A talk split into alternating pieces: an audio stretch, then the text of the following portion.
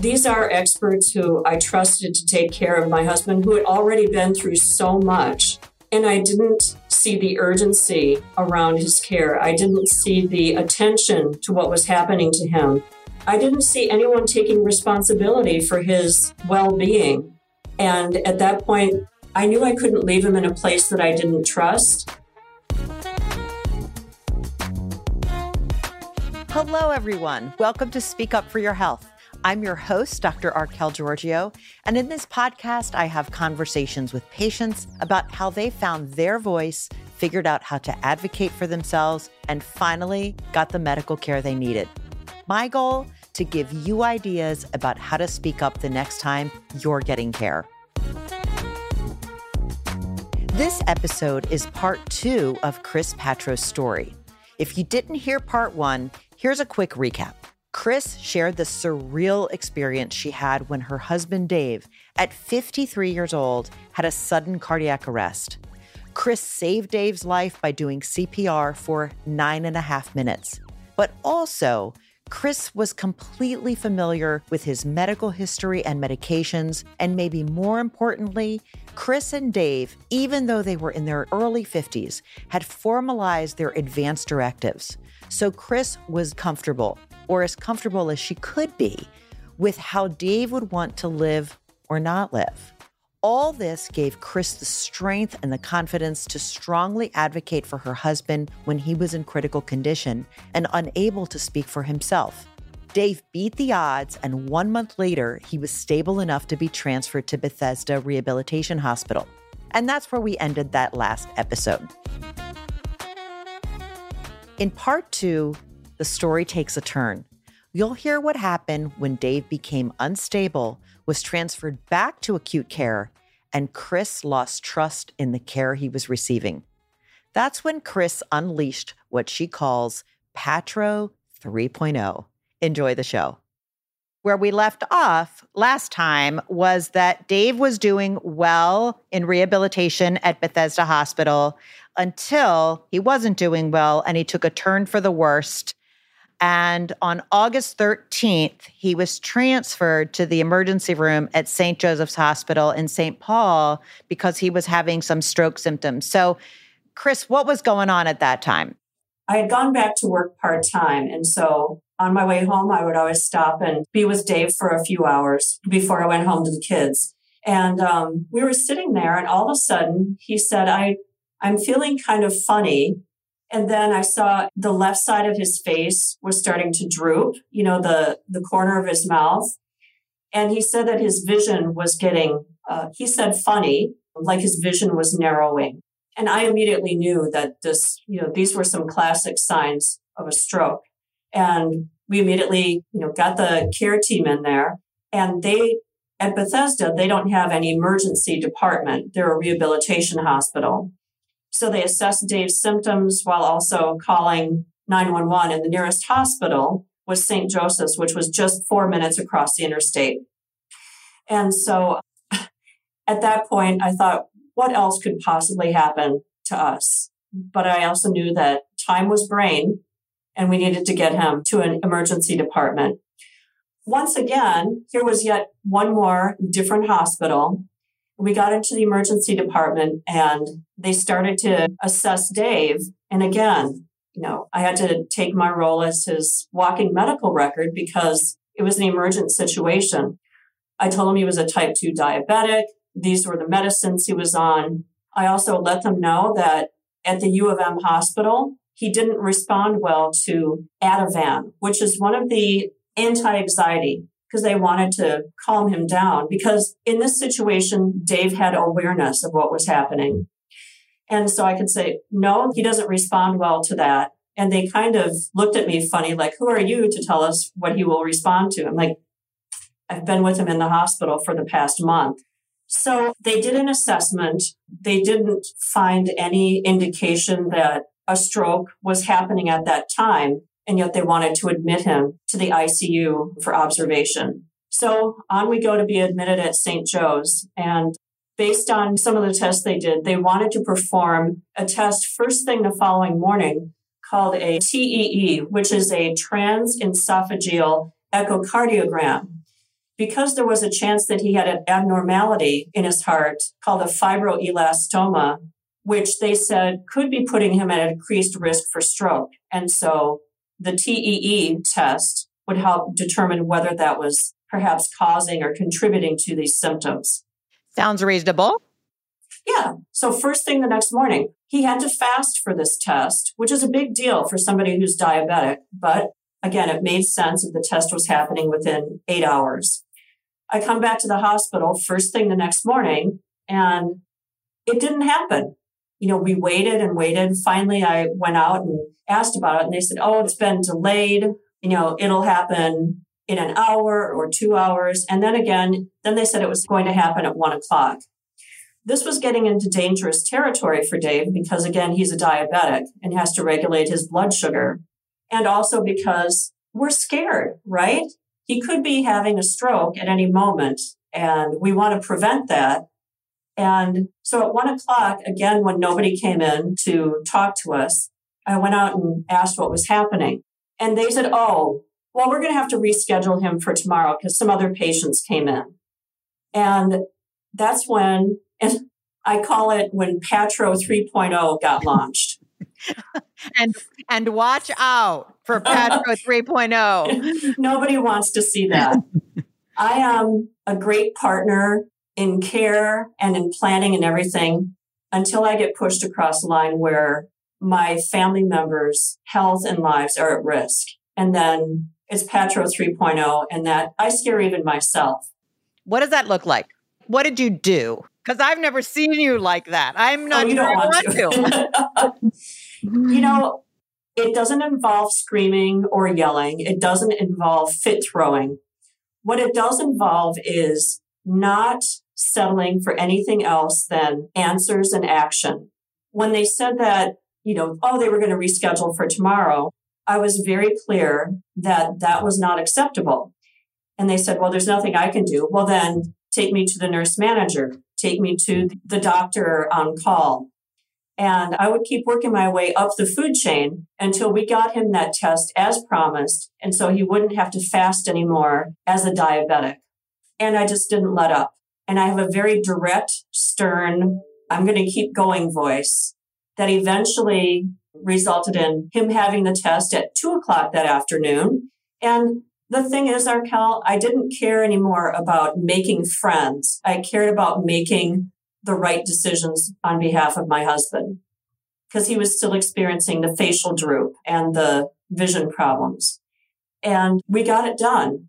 And the answer was great. They didn't see a cause for alarm in terms of this potential abnormality. But I ruffled a few feathers. This has come up in several of the other podcast episodes that I've recorded with guests is that they finally got to a point where they had to ruffle some feathers mm-hmm. and it got done what needed to get done. They worried that there would be retaliation, but there was never any retaliation in those stories. Was there any that you experienced?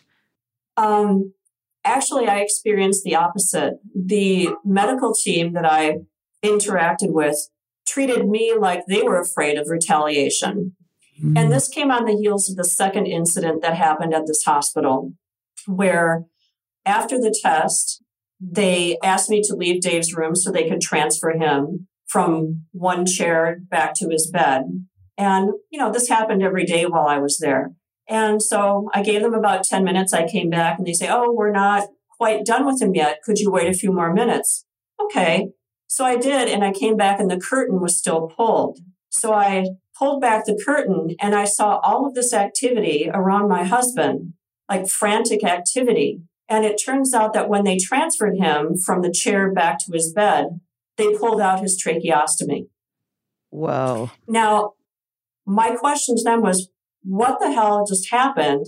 And the nurse who had been moving him said, well, his trach fell out. I said, what do you mean it fell out? He's had it in for over three weeks. He's had two ambulance rides. He's been at two different hospitals. And you're saying that it just fell out?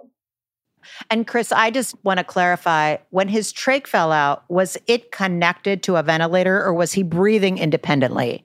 It was connected to a ventilator. Oh my goodness. So, mm-hmm.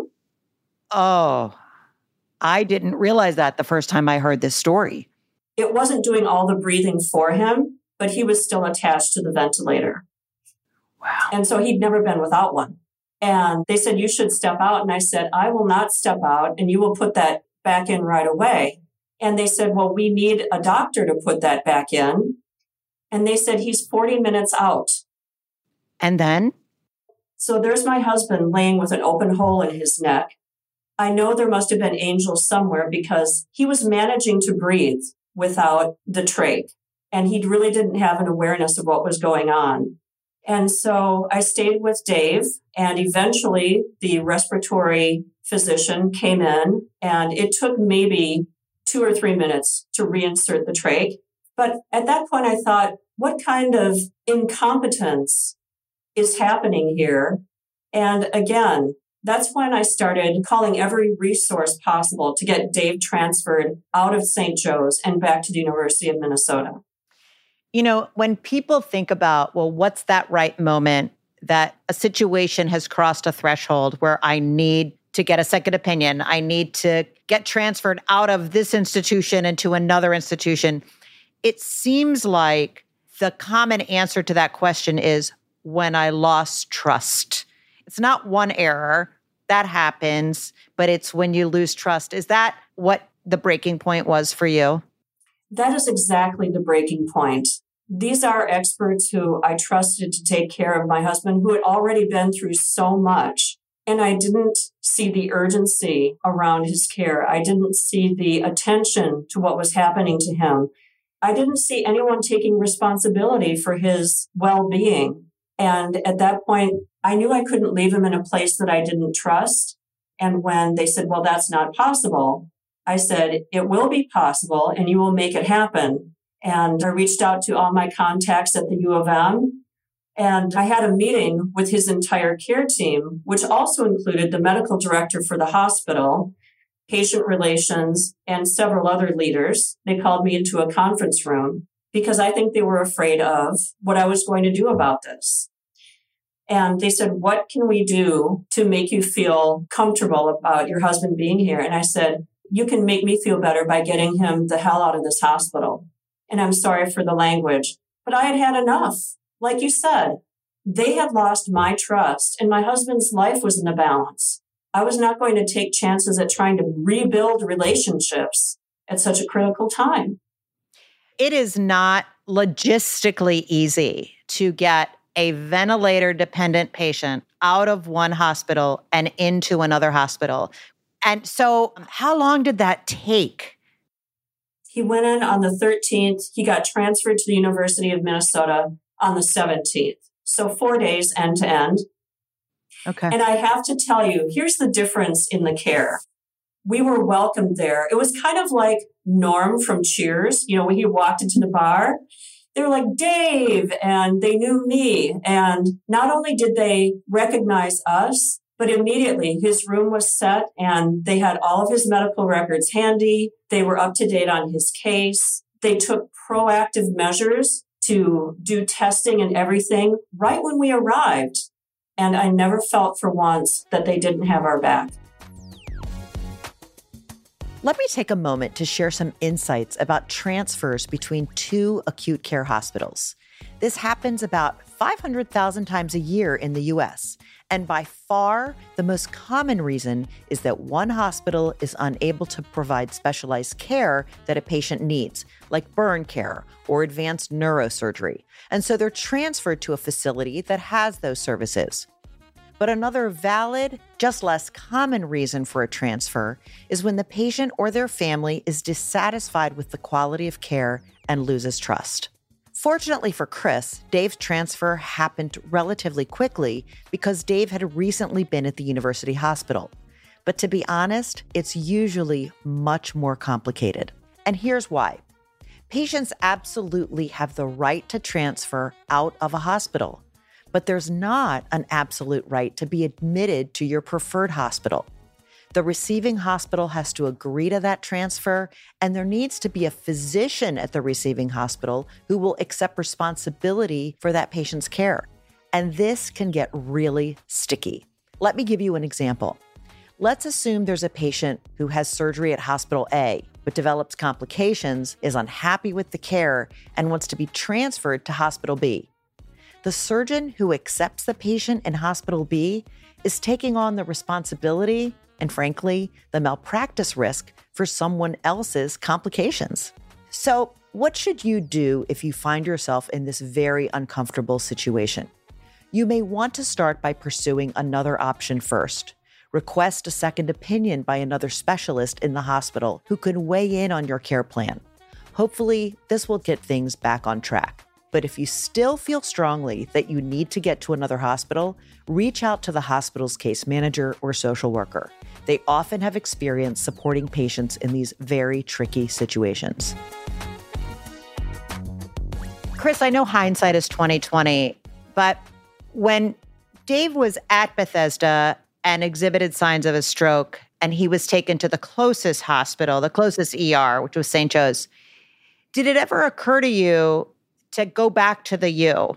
Because as we remember from part one of this story, you made the tough decision early on that he would go to the hospital most likely to give him a good outcome. Did you think about that when he was being transferred the second time?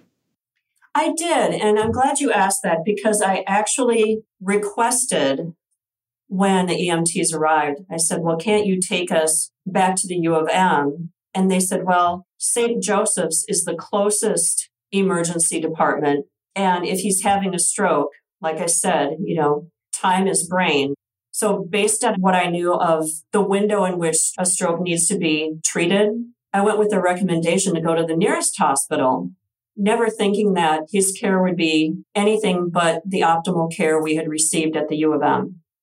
Fair judgment to make at the moment. Fair. But I do bring it up to say that a listener may want to pause if they're faced with this situation and think, what's the best hospital to go to, even if it takes five extra minutes? At least consider that. I agree.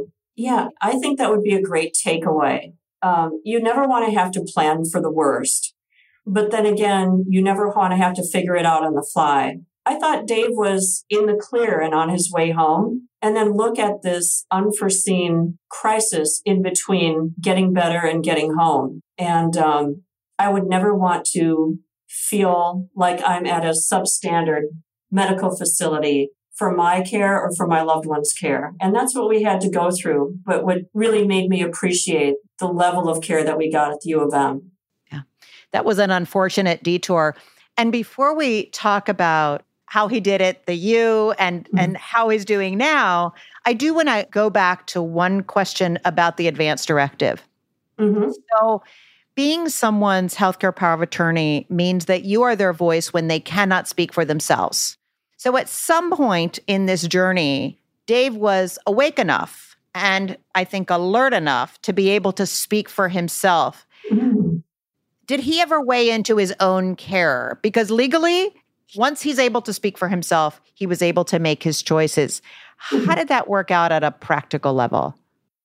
Well, it worked out in part because, like I had described earlier, Dave and I knew what each other's strengths were in terms of areas of expertise. And so, you know, I deferred to him, his knowledge on some things, he deferred to mine on others. So when it came to all things healthcare, he looked to me for my opinion, my guidance, which was great. We did that before this ever happened. When Dave emerged from his medically induced coma, he had a brain injury. He understood he had a brain injury and he was very driven to get better. He also knew enough that he couldn't articulate his thoughts in the way that he used to. So again, knowing that the wishes that he had when prior to having a brain injury were spelled out, I could at least go back to those and say, Dave, this is what we talked about. Is that still what you want? And he could nod yes or no, or try and, you know, have a conversation. And when I checked with him on that, it was still what he wanted. That level of self awareness mm-hmm. is really a gift, a gift to him, a gift to you, a gift to your family, because mm-hmm had he not had the self awareness legally, mm-hmm. the clinical staff would have to follow his direction. So I just point that out as a real positive in this, a real positive. Um, how did he do at the U? he was at the U of M for a few days just to make sure he was neurologically stable. His stroke symptoms disappeared. They made sure his vitals were fine, everything checked out. And then they said, okay, you know, he's ready to go back to Bethesda. Dave made it his mission to make progress every single day. And so when they would have him do physical therapy, he would say, let's go one more time. When he was doing occupational therapy, I want to do it again.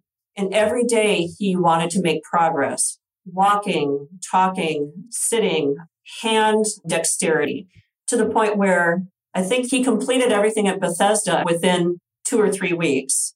And then they sent him to another rehabilitation hospital, a step down, and they kicked him out of there after one week. Because, because he was he doing so well. Yeah. And he went into the hospital on July 7th, came home on September 10th. We certainly had our conversations with his doctors about what he could and couldn't do and the kind of rehabilitation he would have to continue as an outpatient. But, you know, 65 days, four hospitals, and a lot of praying, hoping, calling in every resource we thought possible. And he came home and got the rest of the way better. Yeah. So it's been four years. And Dave said it's taken him until earlier this year where he's felt entirely recovered. He still struggles with a few things that would be invisible to anyone who hasn't known him for years.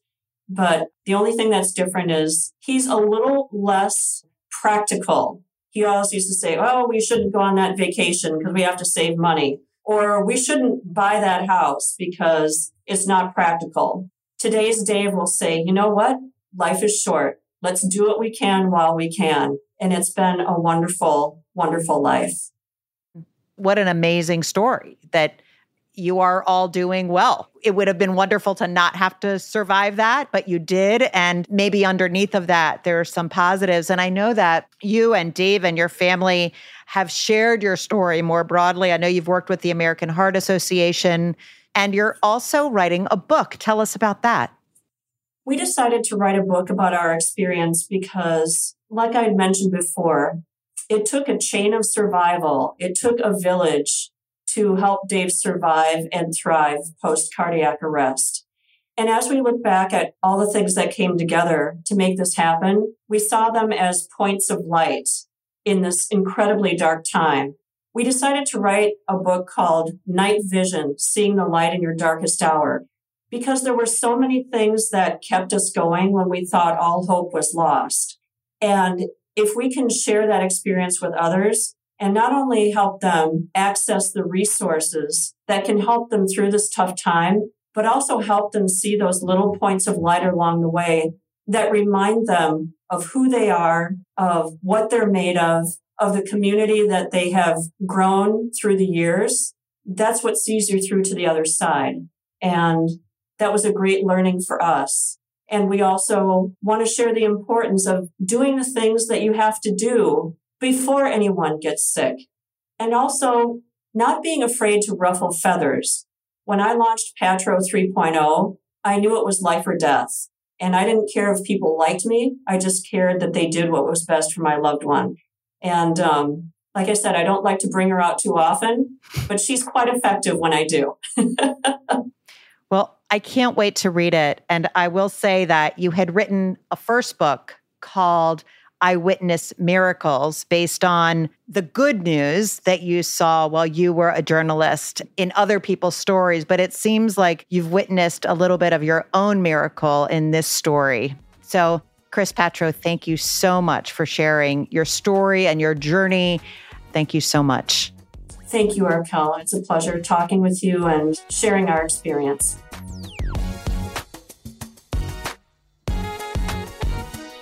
What a story, and thankfully, with a happy ending. And the key takeaway is that if you are the advocate for someone who's in the hospital, regardless of the diagnosis, advocate and keep watching like a hawk the entire time they're in the hospital, not just when they're critically ill. Because while doctors, nurses, and hospital staff try really hard to get things right, oversights and mistakes happen. And you are an extra set of eyes that can prevent an error. And then, when necessary, unleash your calm, respectful version of Patro 3.0. Thank you for listening to this episode of Speak Up for Your Health. If you enjoyed it, I hope you leave a rating and review, recommend this podcast to friends and family, and share the link on social media. If you have your own story about finding your voice and advocating for yourself, share it with me. I'd love to hear it. You can find me on Instagram and Facebook. The links are in the show notes. Speak Up for Your Health is produced and edited by Jenny Lee Park and myself. Music is by Alex Tepper. Cover art is by Sean Sutton. Marketing and social media is by Shelby Epstein.